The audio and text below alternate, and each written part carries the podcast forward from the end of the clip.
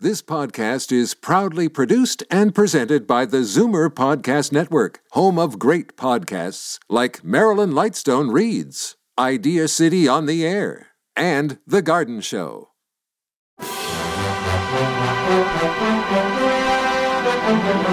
It's Zoomer Radio's Theater of the Mind with Frank Proctor. Open your mind as we fill your head with amazing thrills, chills, and laughs. Theater of the Mind. The best love programs from radio's golden age. Only on Zoomer Radio. Now, here is your master storyteller, Frank Proctor. Well, thank you, and welcome to the show. Uh, we begin with a show tonight that I know will please Bill Shepard in Thetford, Vermont, and all fans of the Western themed radio shows. Well, we're about to go back to 1951 to hear William Boyd don the black outfit and step into the stirrups on the back of his horse Topper and ride into another adventure of the Old West. The show tonight, it's called Shot in the Dark.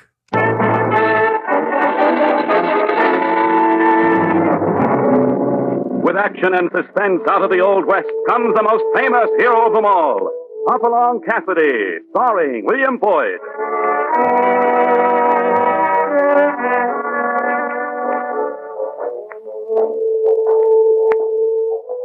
The ring of the silver spurs heralds the most amazing man ever to ride the prairies of the early West.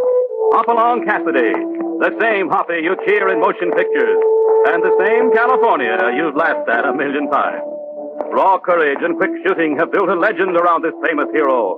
Hopalong is a name to be feared, respected, and admired. For this great cowboy rides the trails of adventure and excitement. William Boyd as Hopalong Cassidy and Andy Clyde as California. What's our story this time, Hoppy? I call this one a shot in the dark.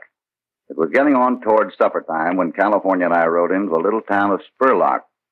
We'd gone out of our way in order to stop by and say hello to the niece of Jim Reynolds, an old friend of mine in St. Louis. Hey, uh, Hoppy, that must be the place right there.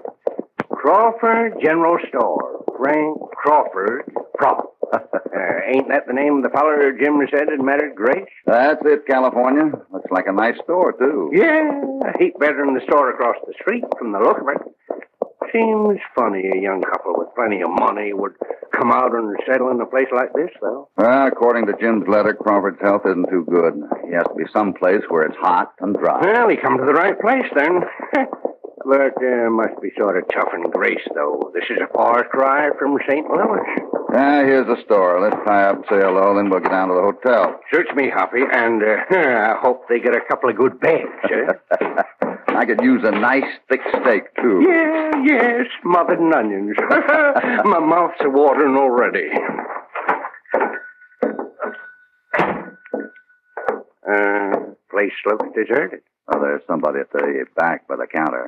Yeah, yeah, yeah. Uh, must be Grace talking to the short feller. Looks like she's been crying. Is there something I can do for you, gentlemen? Uh, you're Grace Crawford, aren't you? Well, yes. I'm Hopalong Cassidy, and this is California Carlson.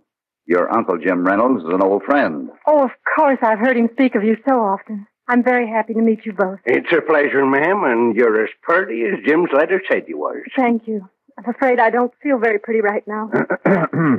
oh, I'm terribly sorry. Mr. Cassidy, Mr. Carlson, this is Judge Bryan, a friend of ours. Welcome to Spurlock, gentlemen. Thanks. It isn't often we meet up with a judge in these parts. Yeah, we been Colonel Lucky.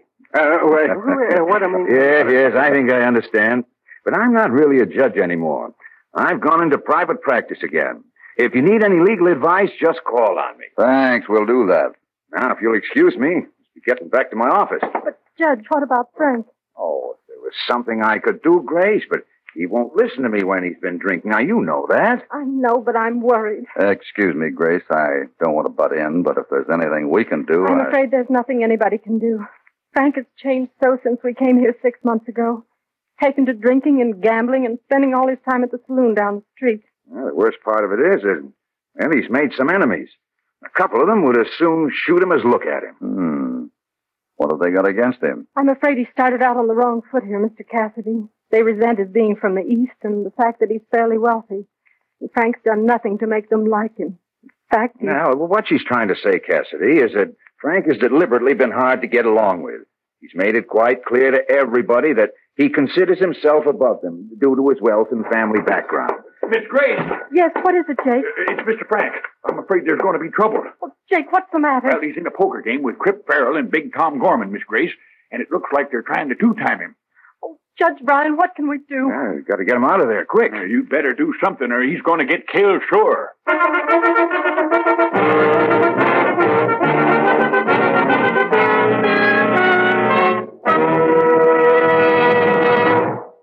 Now back to Hopalong Cassidy and our story, A Shot in the Dark.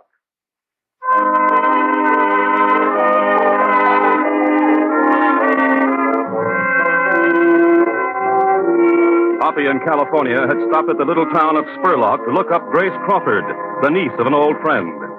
When they entered the Crawford General Store, they found Grace talking with Judge Bryan and worrying about the actions of her husband. A short time later, a man came in to report that Frank Crawford was in the Silver Sage Saloon and there was bound to be trouble. Yes, we'll have to go easy, men. Frank won't be easy to get out of that saloon. Men he's playing poker with are mean customers. Just who are they, Judge? Yeah, they'd as soon shoot Frank as look at him. Crip Farrell's a shady character, owns the Silver Sage. And Big Tom Gorman owns the other general store. He's hated Frank ever since he opened his store here. This the place? Yeah, yeah, yeah, this is it. Come on. Hmm. Ain't very crowded. Yeah, that's them. Three men at the table over in the corner. Well, they don't look too friendly toward each other. They won't like our trying to break up their game either. Yeah, if only Frank will listen to reason. Oh, uh, oh, Frank! Yeah? On your mind, Judge. Frank, it's it's Grace. She well, she she, she wants to see you. Your wife wants to see you, Frank. You better run along like a good little boy. Shut up, both of you. Better call it quits and come along, Frank. Look, Judge, I pay you to look after my investments and business affairs, but your job stops there. You don't have to stick your nose into my private life. I'm only trying to help you, Frank. You know that. You're getting on my nerves, Judge.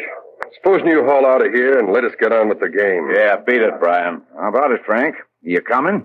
No. Can't you see I'm busy? Sure deal, Tom. Uh, pardon me, gentlemen. Mind if I sit in? Cassidy, what? in the- Uh, excuse me, Judge. Uh, we're playing a high stake game, cowboy. That's fine. I think I got enough to go on for a spell. Yeah, but but quiet, Judge. Hoppy knows what he's doing. Let's just look on. Deal, Gorman. You and Farrell are 7,000 into me, and I plan to get it back.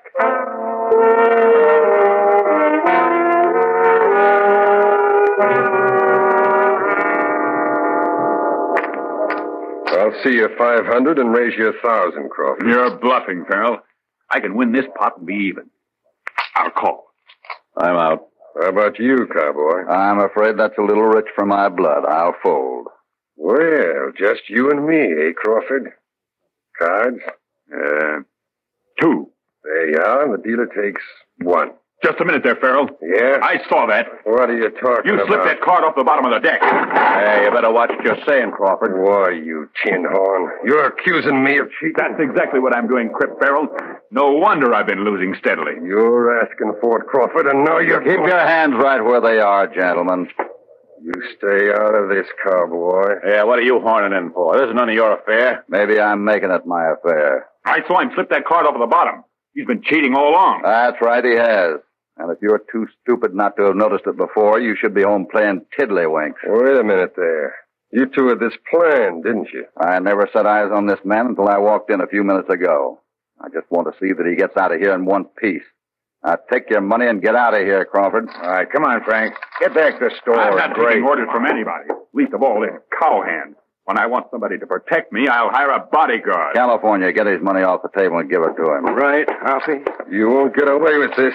That's my money. Crip's right. He had the high hand. Here you are, Crawford. Now get out and don't come back, Crawford. All right, I'll go.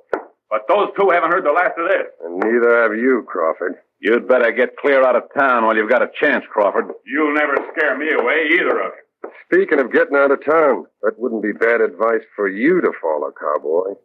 We don't like strangers meddling in our affairs here. Thanks, I'll remember that. Pay no attention to them, Cassidy. You're welcome in Spurlock as long as you want to stay. Well, we just want to get a room at the hotel for the night, Judge. That is, uh, if these gentlemen don't object. Come along then. I'll show you where it is. And I'm sure they've got a room.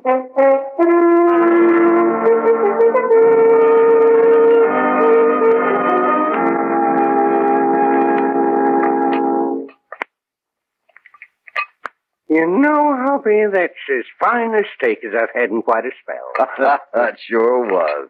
Well, I trust you men are being well taken care of. Oh, did you get a room all right? Yeah, we got one. We're about to make use of it, too. A good night's sleep will do us both good. Yeah, I can well understand. Yeah, I wonder if you'd do something for Frank Crawford first. That all depends, Judge. What do you mean? Well, I just came from his store and we've had quite a talk. Frank realizes now that you did him a great favor at the saloon, and well, he'd he'd like to see and apologize. he doesn't have to apologize for anything. And I'd be glad to talk to him if he simmered down. Fine, fine. Well, you'll find him in his office at the rear of his store. All right. Aren't you coming along, though? No, no, no. Frank wanted me to get some things in order for him.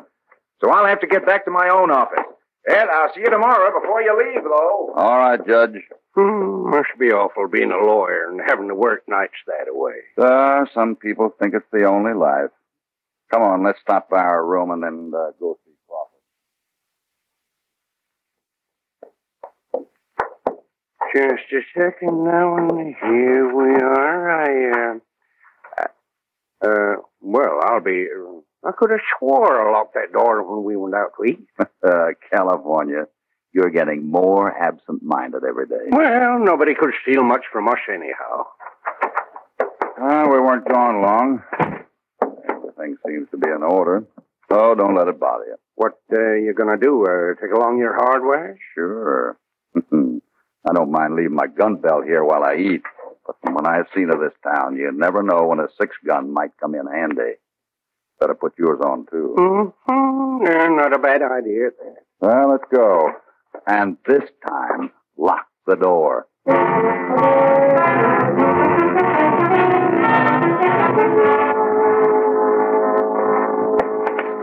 looks like everybody works for night here. There's the light and Gorman store across the street, too. Maybe he's trying to figure out a way to improve business. Excuse me, Mr. Grant. Why, sure, Grace. I, I don't mind waiting. Oh, I'm glad you've come, Mr. Cassidy and Mr. Carson. Glad to, Grace. Is your husband here? Yes, he's back in his office. Go right on back, won't you? Oh, All right. I'm so grateful for what you did, Mr. Cassidy. Judge Bryan told me all about it. Frank realizes now. I'm that... glad he understands. He didn't seem to appreciate it at the time. I'll go back and see him. Fine. I'll finish waiting on Mr. Grant. Uh, I'll wait out here with Grace Hoppy. All right. I won't be long. Well, come in, Cassidy.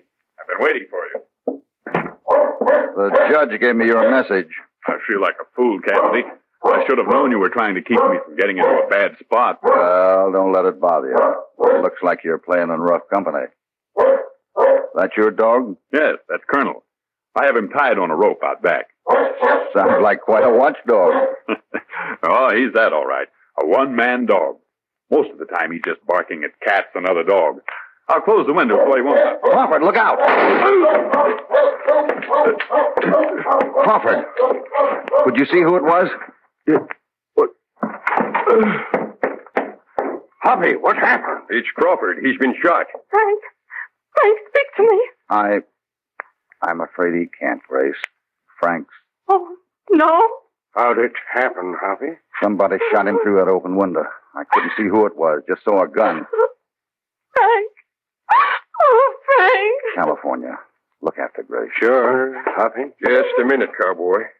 Where you going so fast? Out the back way. I might be able to run the killer down. Hold on a minute. How come your gun was drawn when we came in? Why, I just. Let me see that gun. Look, mister.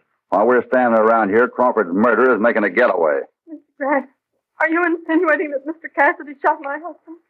I'm not insinuating anything. But look at this, Mrs. Crawford. One of the cartridges has been fired. What? I think I'd better just hold you till the sheriff shows up, cowboy on suspicion of murder.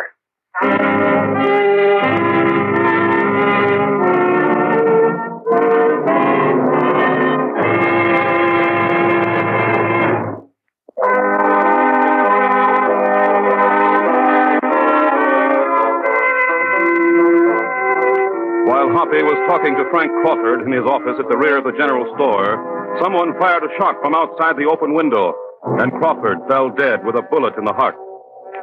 Later, when the sheriff entered and discovered one of the shells in Hoppy's gun had been fired, he placed Hoppy under arrest on suspicion of murder. Ah, you're making a big mistake, Sheriff. While you wasting your time bringing me here, Crawford's murder has gotten away clean. Cassidy, what's this all about? I just saw Grace and your friend Carlson.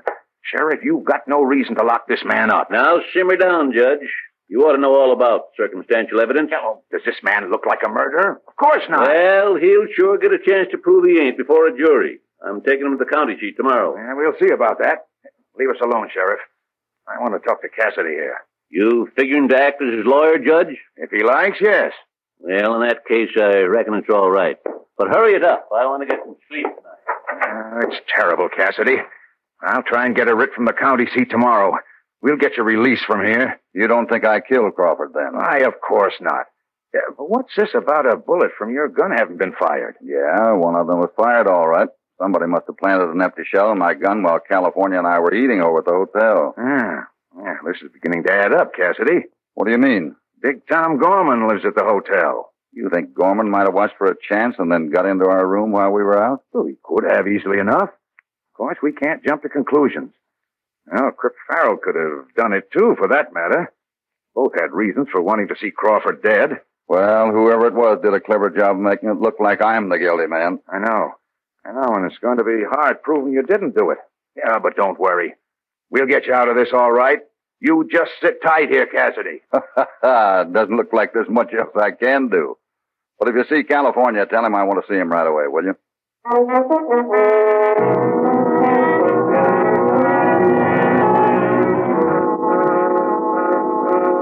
Hoppy.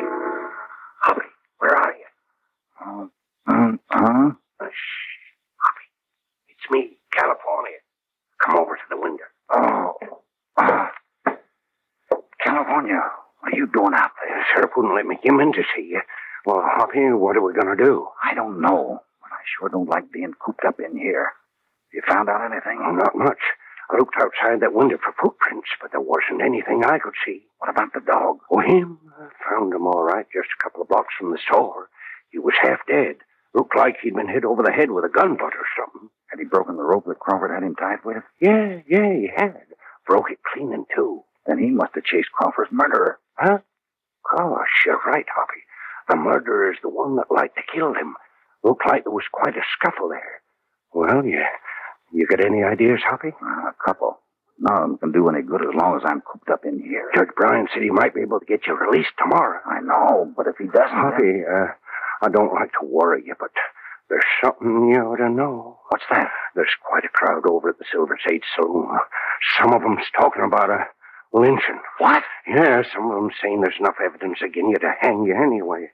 If they keep thinking that way, they they might try it.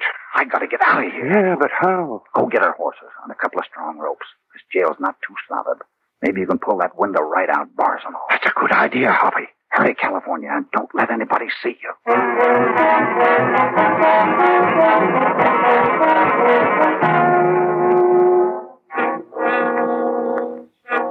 Hoppy. Yeah, got the ropes. I got 'em. But we better hurry. That mob over to the saloon's getting bigger and crazier every minute. Here, tie this to one of them bars. All right. The sheriff's still out in front. Was when I went by on the way to get the horses. There. There. That's tight. So's mine. I'll give the horses a run at it. Listen. What's that? Sounds like that mob from the saloon. They're out front. Get going, California. I never did like the idea of wearing a hemp necktie. Right, Hoppy. Here goes. Hey, get up there. Good work, California. Hurry, Harvey, hurry. I'm coming. Move the window. Get away, man. After him. Come on, Copper. All right, California, this way.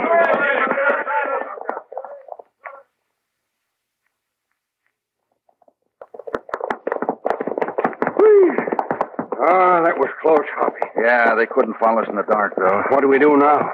Well, if you were in that mob, what would you expect an escaped prisoner to do? Why, uh, keep right on a running, I reckon. Put as much distance between him and the mob as he could before they sent a batch of posses out after him. Ah, that's just what I figure they'll think. So So we're going back into town pronto. Where, where, what? Well, have you gone local? I hope not, California. That's the only thing we can do. We can't keep running, that's sure. But what are we going to do once we get back to Spurlock? I don't know exactly. But While they're organizing a posse, it'll give us a chance to check up on a couple of ideas of mine. Are you with me? What are we waiting for? Come on.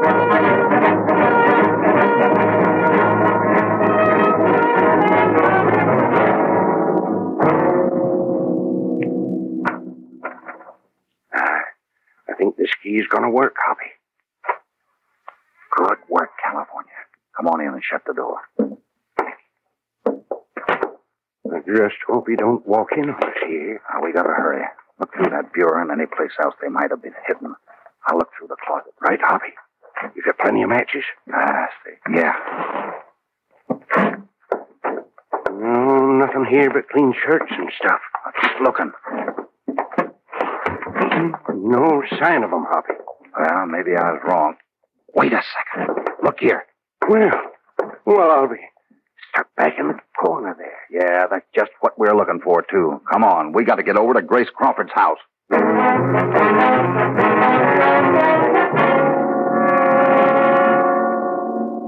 Mr. Cassidy, you shouldn't come here.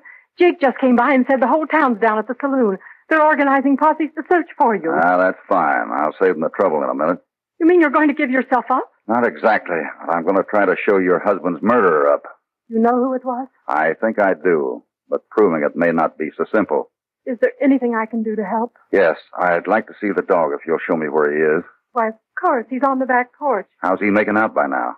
Well, he's better, but, well, come with me and you can see for yourself. I'll bring the lamp. Your husband told me he was sort of a one man dog. That's right. He wouldn't have anything to do with anybody else. Well, hello, old timer. Poor thing. He doesn't seem to know what's happened. Tell me, uh, was he mean or vicious with other people? No, not mean or vicious. But of course he didn't have much chance to be. Frank kept him tied out back of the store and nobody would go near him anyway. You think he'd come with me for a little while without your being along? I don't know. I- I think so. Why? I think Colonel here might help us prove something. It's worth a try, anyway. He acts like he wants to be friendly, anyhow. Hi there, fella. That's a good old boy. Why, I never saw him do that before. Licking your hand. Can you get up all right, boy? Come on, that a boy. He acts as if he wants to go with you, Mr. Cassidy. Uh, here, Hoppy, uh, want to use this leather strap for a leash? Yeah, thanks. Ah, there we are, old timer. How's that? Hmm, guess that means it's all right, Hoppy. All right, let's get going.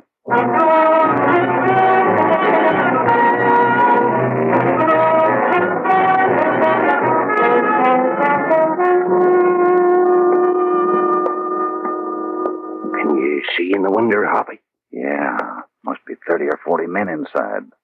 The sheriff's talking to 'em. Well, Oh, let's get over closer to them bat wing doors. Maybe we can hear what they're saying. Hang on to that leash, California. I got it. Good boy, Colonel. Six men head up the trail Listen. toward Mesa Junction. Okay, Sheriff. We're ready. Lyman, you and Farrell can take some men down toward the Apache Creek. They might have headed that way direction. If they did, we'll get them. Ah, we can save you the trouble, Sheriff. Get them. Watch it, Gorman. They've got guns. Stay where you are, all of you, and keep your hands in sight. You better give yourself up, Cassidy. You can't get away this time. I'm not figuring to get away, Sheriff. Frank Crawford's murderer's in this mob, and I'm going to prove it. What are you driving at? Whoever shot Crawford almost killed his dog, too, after the dog broke loose and chased him. Unless I missed my guess, the dog can show us who that man is. That's ridiculous, Sheriff. Come on, let's get him. That's just a stall. That's all it is. Just a minute. Cassidy may have an idea here. You can't prove anything with that dog. I'm afraid you're going about things in the wrong way, Cassidy. It's worth a try, Judge. You still think it was either Gorman or Farrell that killed Crawford? Why? Well, well yes, but. Uh, Why, you out. All right, Gorman. Suppose you come up here and pet the dog. Come on, get a move on. Well, all right, but. Hmm. Nice dog. Good dog. There. All right, you're next, I Farrell. don't like dogs. Why should I? Get moving. That's a good fella. Good boy. You don't seem to be proving much, Cassidy. Maybe I'd better consult my lawyer, Sheriff. Come here a minute, Judge. Uh, what do you want, Cassidy? I ceased being your lawyer when you broke out of jail. I said, come here. Now. Oh, Well, Oh, Don't let go of that leash. Well, he doesn't seem to take people, does he, Judge? I don't know whether I can hold him or not. Hold it! Hold it! Hold it! The judge is going for his gun. Drop it, Judge.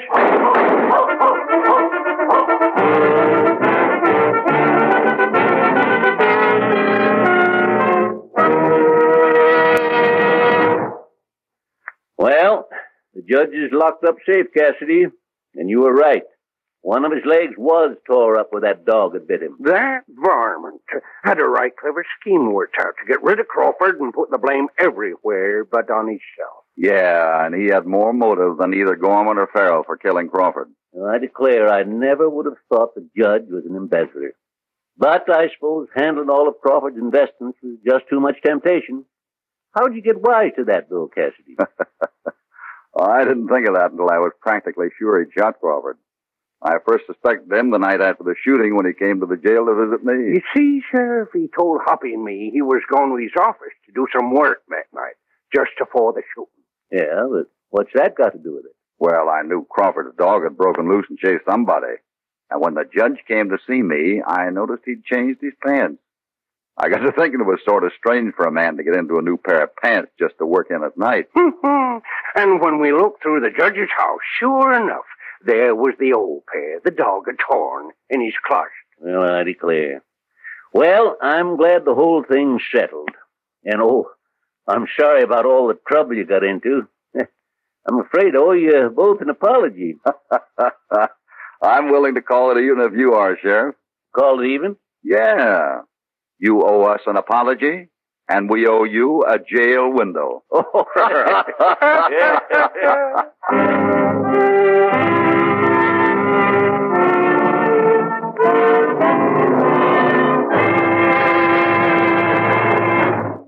Well, the judge was really up against it when he tangled with both Hoppy and the loyal one man dog in his scheme to solve his money troubles with a shot in the dark.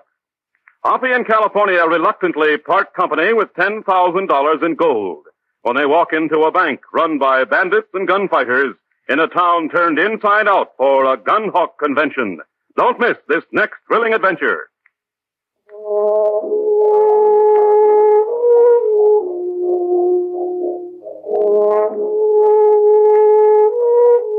Hop Along Cassidy, starring William Boyd, is transcribed and produced in the West by Walter White, Jr. A Shot in the Dark was written by R.T. Smith, with original music under the personal direction of Albert Glasser. All stories are based upon the characters created by Clarence E. Mulford. This is a Commodore production.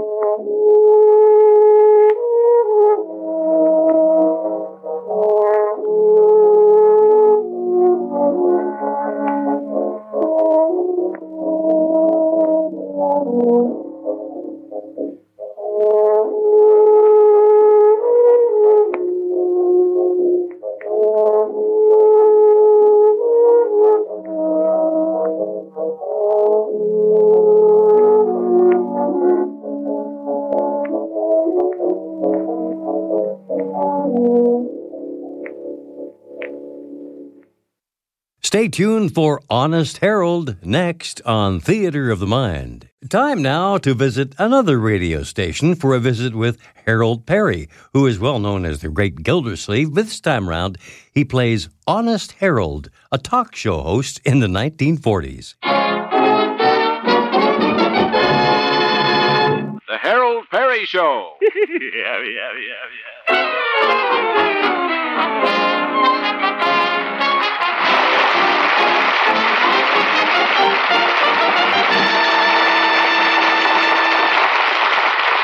And now, Harold Perry as Honest Harold the Homemaker. oh,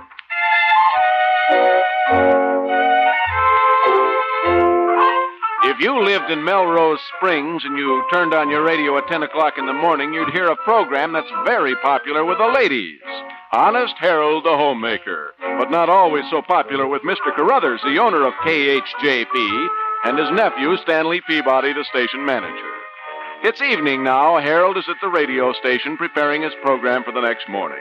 With him is his assistant, Little Billy the ex jockey. Well, let's work on the mail now, little Billy. Yeah, here's a lady that wants to know why a window dresser always turns the price tag so you can't read 'em. That's your assignment for tomorrow, little Billy. Go on down to Hersh's department store and find out. Okay, Hal Pal. Uh, here's some social items that our regular contributor from Asheville sent us. Oh, yes, Aunt Mary. Let's see. They're usually pretty good.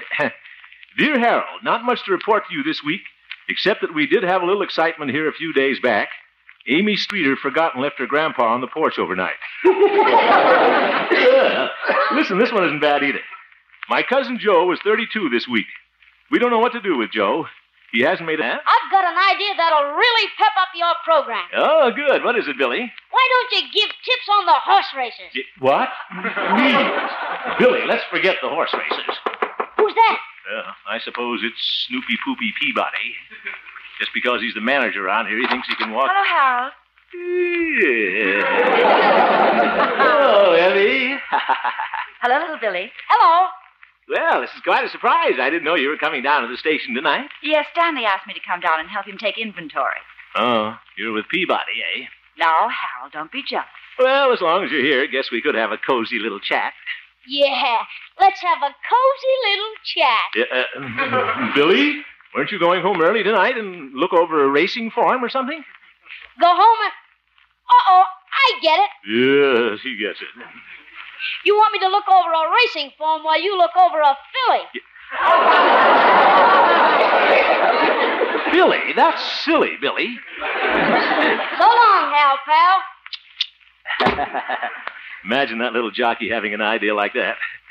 Well, Philly, uh, Evie? Harold, I just dropped in to say hello for a minute. Stanley's waiting for me. Stanley, huh? That professional nephew. That nincompoop. That. Oh, hello, Stanley. nice seeing you. hello, Ham. Yeah, taking inventory, eh, Stanley? Guess you counted in old Honest Harold, the homemaker. No, I was only counting the assets tonight, liabilities tomorrow. Mm. Well, I led with my chin. Ready, Evelina? I'll take you home now. Well. Uh, Stanley, all through checking things around the station? Yes, of course. Huh? Did you check the thermowattle? The what? Well, you're the manager of a radio station. You ought to know what a thermowattle is. Well. Why, if that isn't checked, Stanley, it could burn out the transmitter, um, explode the static condenser, and blow up the whole station. It could? Uh, E- Evelina, will you excuse me? I, I just remembered something. I'll see you later. You know, it's funny, but I've never heard of a thermowattle. You haven't? Neither have I. yeah, Honest Harold, really. Well, all's fair in love and war and thermowattles. Come on, I'll walk you home. Oh, you don't have to do that. Can't have you walking all that way by yourself. But it's only three blocks. Not the way we're going. yeah, yeah.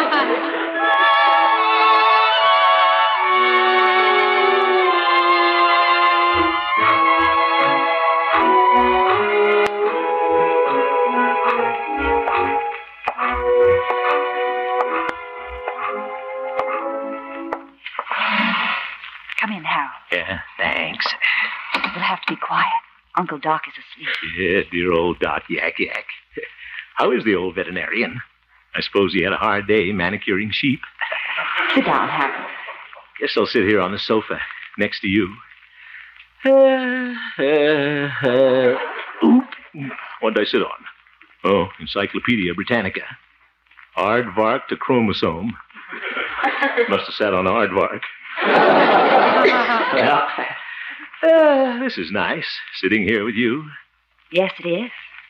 Evie, how about a little kiss? Now, Harold, there's no reason why we can't just sit here and talk. Talk? All right. How are things down at the office, Evie? Fine. Good. How about a kiss? Evie, why haven't you ever married? Oh, I don't know. I suppose I've been waiting for a tall, slender Prince Charming. Oh, would you settle for a short, chubby homemaker? Harold, you know I'm very fond of you. You have so many good qualities, especially your honesty. Well, But it's important to have a sense of proportion. Sometimes you go off on impulsive crusades about inconsequential things. You tilt at windmills. I do. Last thing I tilted was a pinball machine. I think you're like Don Quixote. Don Quixote? Don Quixote was a character in one of the great novels about old Spain. He was a crusader, too. Oh. He saw every windmill as an imaginary enemy and went charging into it with his lance. Oh, I wouldn't do that. Besides, there aren't any windmills in Melrose Springs. Oh, dear, I, I guess you'll never change. Evie, would it make any difference to you if I did? Well, it might. Well, if it means so much to you, I'll reform. No more tilting pinball and uh, windmills. Do you really mean that, Harold? You bet I do.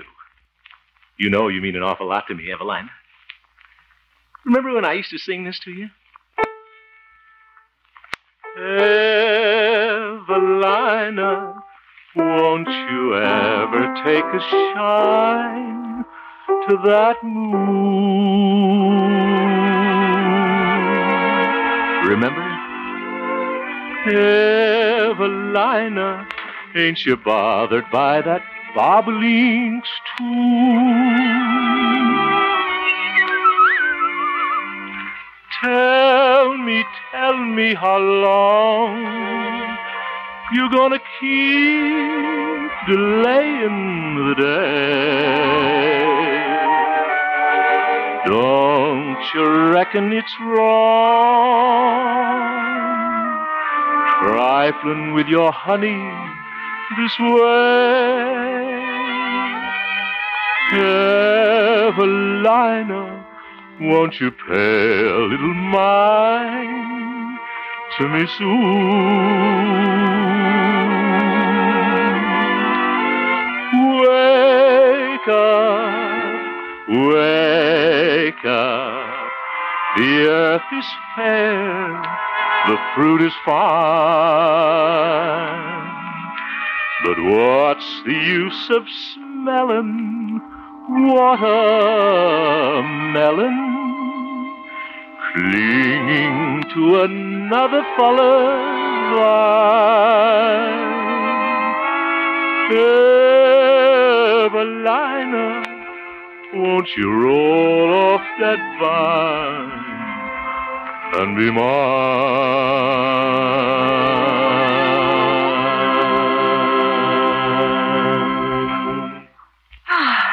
that was nice, Harold. You like it? Great. I'll sing another chorus. Evelo- Hey, down there. Oh, it's old Doc Yak Yak. What does the old horse doctor want now? Evelina, did one of my animals get loose? Why, no, Uncle. Ah, thought I heard a jackass braying in the fire. I've been insulted. Good night, Evie.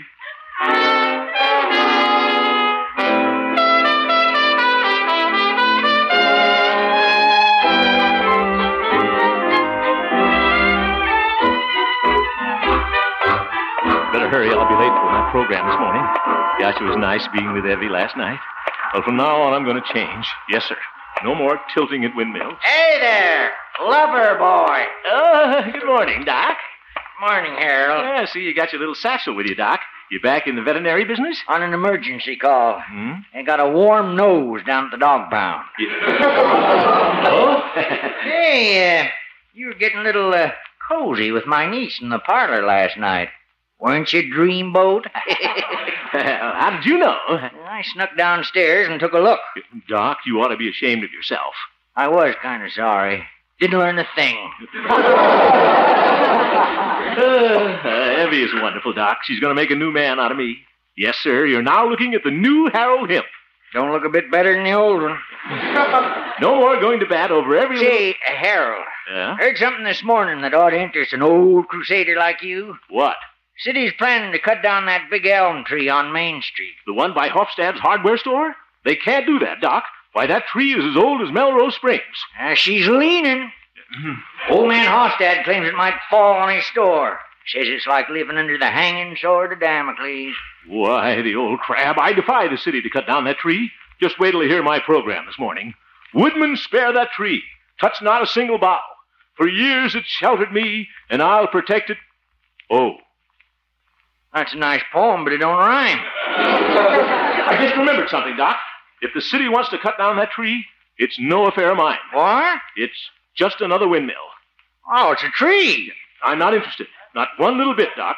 I'm through crusading over these little inconsequential things. Harold, are you sick? What? Let me feel your nose.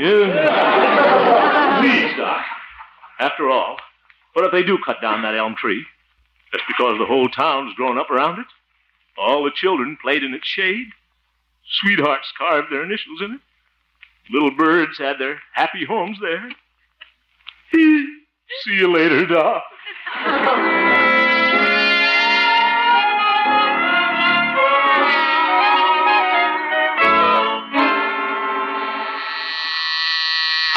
Good morning. This is Station KHJP, the station of the friendly frost warning. Honest Harold the Homemaker will be on in 20 minutes. I think. Off again, on again. Harold, they ought to call him. Well, good morning, Laurie. Good morning, Mr. Hamp.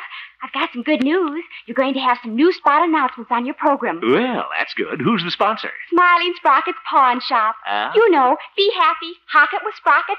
Ah, yes. I pawned my mandolin there once.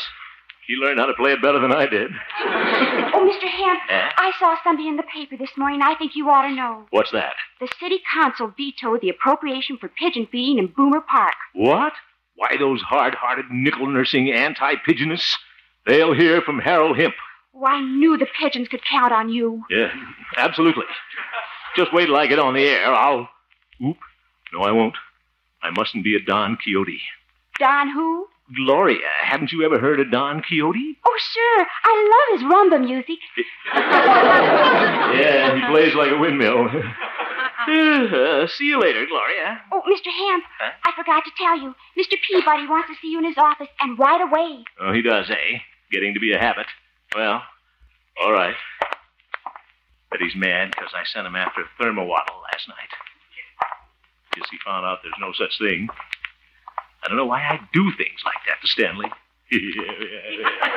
yeah, I guess he'll read the riot act to me. Well, might as well go in and face the chin music. Well, good morning, Stanley. Hello, Hemp. Sit down. Yeah, thank you.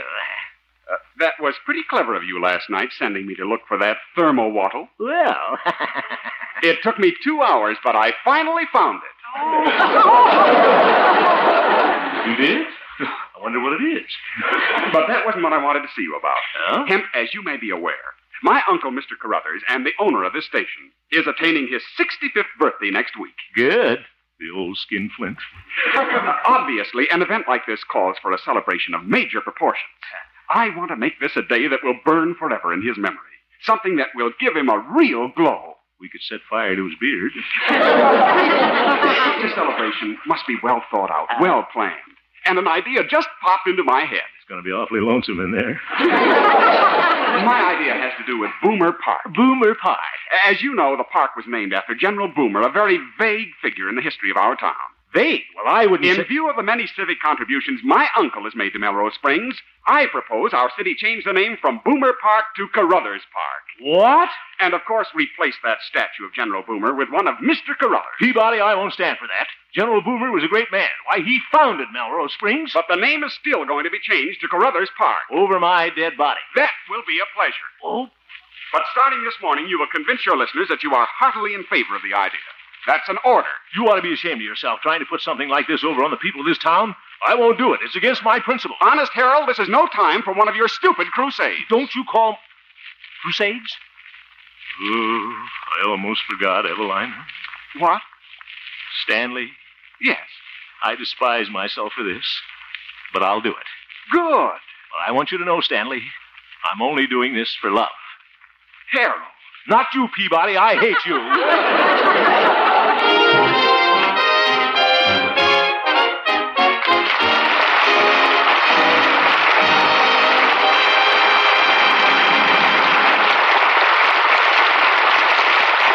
We'll return for the second act of our story, Honest Harold, in just a moment. Three more top stars check in next Sunday, October 1st, at CBS, The Star's Address. Amos and Andy will be back with the Kingfish and their other cronies, and Red Skelton will return for another great season of laughter with Junior, the Mean Widow Kid, Willie Lump Lump, and Deadeye the Cowboy. Be listening next Sunday night for the return of Amos and Andy and Red Skelton on most of these same CBS stations.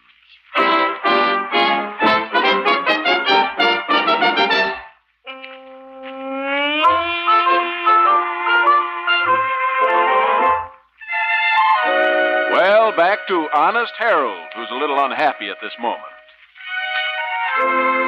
Uh,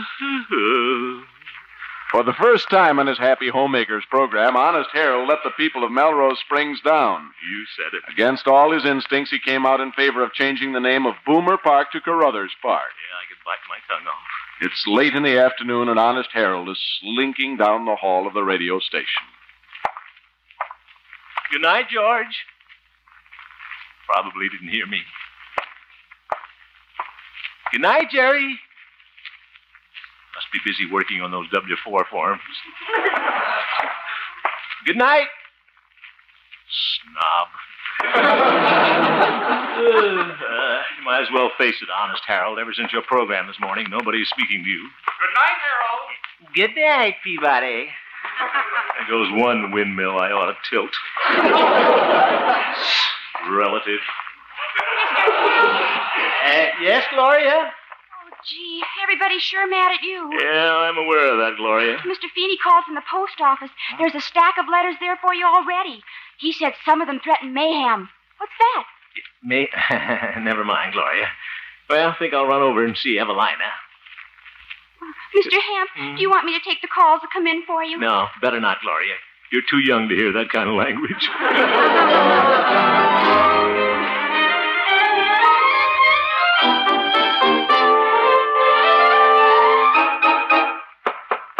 Hope Evie's home. It'd be nice to talk to her. After all, I'm doing this for her. Oh, it's you. Good evening, Doc. Is Evie home? Nope, Oh, be home soon? nope. Oh. She's still over at Carruthers. She's taking dictation from him, too. Oop. Mind if I come in a while, Doc? Can't stop you. Well, what's new? Carruthers Park. Now, look here, Doc. Honest Harold. But, Doc, I'm doing Just this. goes to prove what I always said. Animals are more honest than people. Mm-hmm. Never catch a cow trying to sneak on a streetcar with a three-day-old transfer. Never heard of an Airedale being sent to jail for cheating on his income tax. Doc, what else could I do? All I know is I'm disappointed in you, Harold. Coming out in favor of changing the name of Boomer Park. You know everybody's against a thing like that. Why, if you keep this up, you won't have a friend in town. I don't care. I'm doing what I think is right, and I'll stand by it. I'm as honest as I ever was. I'm. I'm. I'm a low, crawling, miserable worm.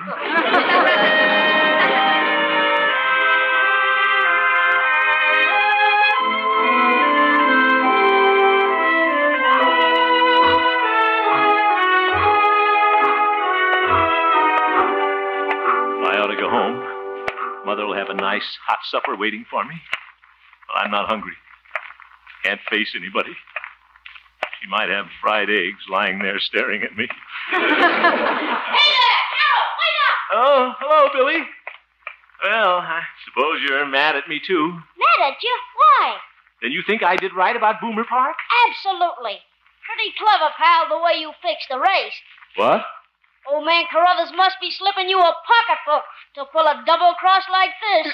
Billy, I want you to understand that I'm not doing this for money. Sure, I know. Well, I'm not. I can just see the race. Huh? Boomer Park's the favorite with all the suckers. Carruthers Park is a long shot, a pig. Billy? The horses are on the track. They're at the starting gate. They're off! Hmm? Boomer Park leads all the way until the stretch. And then when the judges ain't looking, you take the needle, lift up the saddle, and jab Carruthers in the hindquarters. Billy, I'll do no such thing. and Carruthers Park shoots inside the rail and wins by a nose. Oh, for heaven's sake, this is ridiculous. Billy, you know very well that I wouldn't have anything to do with a crooked race. Well, maybe it ain't a crooked race, but I just hope they don't give you a saliva test.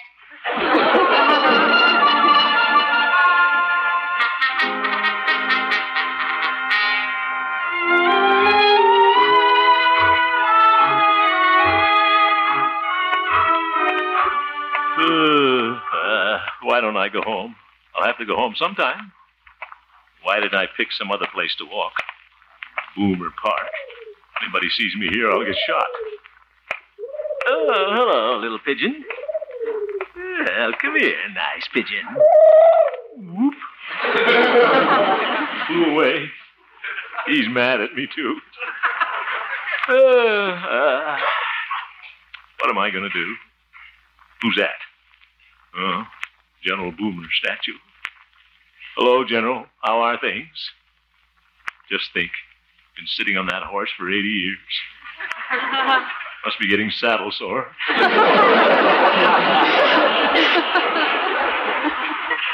Hope you don't mind, General, if they move you out of the park. Maybe they'll put you out in the country someplace with no pigeons.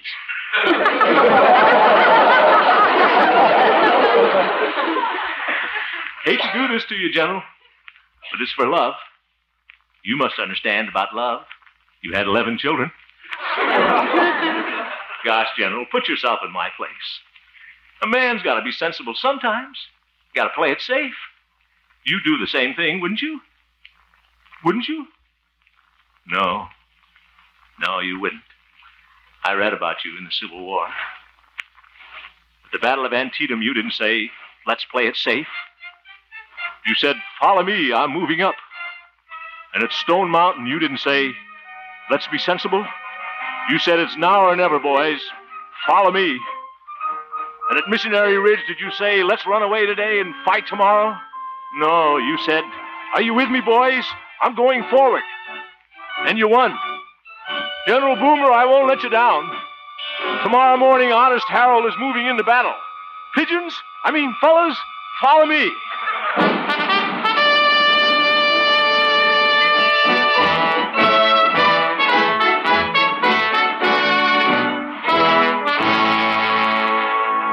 And so, listeners, this is Honest Harold the Homemaker telling you once again that I will oppose, and I urge all of you to oppose, any scheme to change the name of Boomer Park. And I'm sorry I gave you the wrong advice yesterday, girls, and I promise you I'll never let you down again. And that stands, no matter what uncle or what nephew might say. Hank, have you gone mad? The static you just heard is Stanley Peabody. And so, folks, until tomorrow, if there is one, this is Honest Harold the Homemaker saying goodbye. And goodbye, General Boomer. Hemp, I'll have your head for this. Well, all I can say is, Stanley, you could use it. In case you're interested, do you know who was listening to your program? Mr. Carruthers. Mr. Carruthers? Was he upset? He wants to see you at his home immediately. And unless I'm mistaken, he'll give me orders to fire you. You've forgotten one thing, Stanley, old boy. His wife is one of my staunchest admirers. Why, she wouldn't let him fire me. For your information, Hemp, Mrs. Carruthers left on a trip to New York this morning. Oop, I should have gone with her.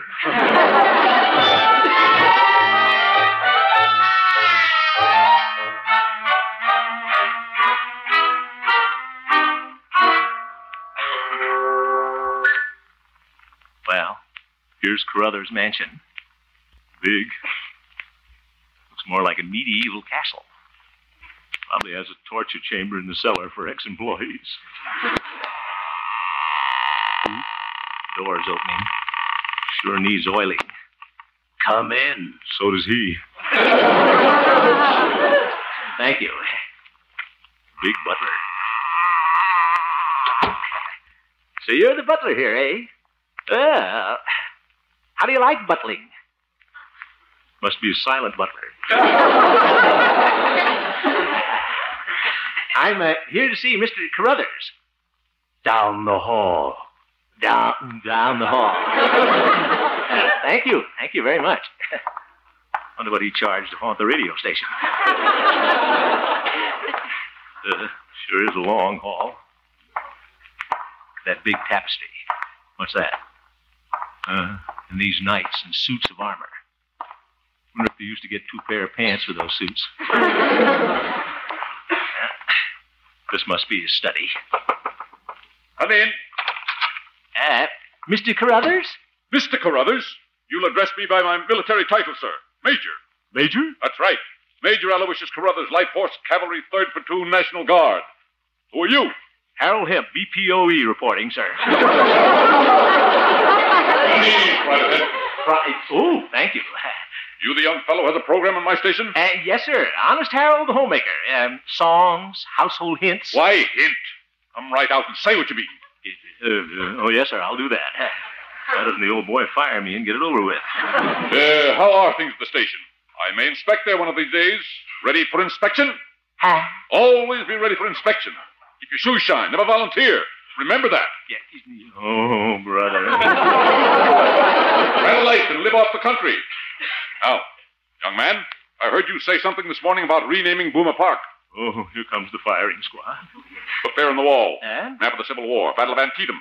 I'm writing a book on that battle. Look at that pin, the big red one. Know what that is? A USO unit? That serves General Boomer. General Martin P. Boomer, one of the greatest tacticians of the Civil War. General Boomer? Follow me, I'm moving up, Boomer? His words exactly. Ah, remarkable soldier. And that ant brained nephew of my wife wanted to rename Boomer Park after me. Doesn't he know the difference between a major and a general? I'll explain it to him, sir. Right. Go back there, Hemp, and shake up that outfit. Tighten things up. Tell him to prepare for inspection. Yes, sir. It'll be a pleasure. Honest Harold, you're dismissed. Dismissed? Oh, you mean I can go?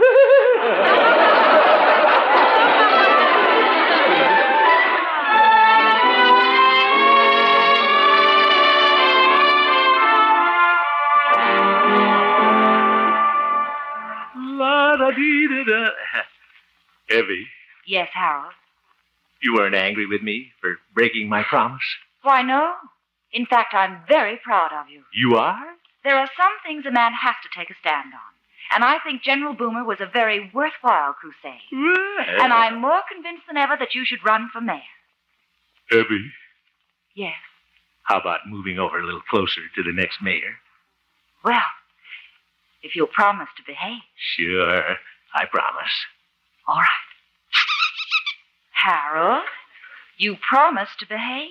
That was just a campaign promise.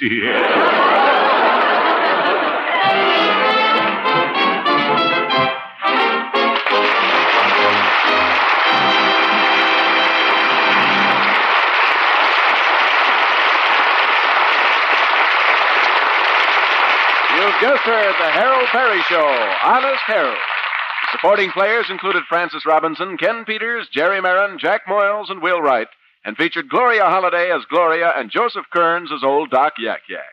Norman McDonald directed, and the music was composed and conducted by Jack Meakin. Tonight's script was written by Gene Stone, Jack Robinson, and Dick Powell.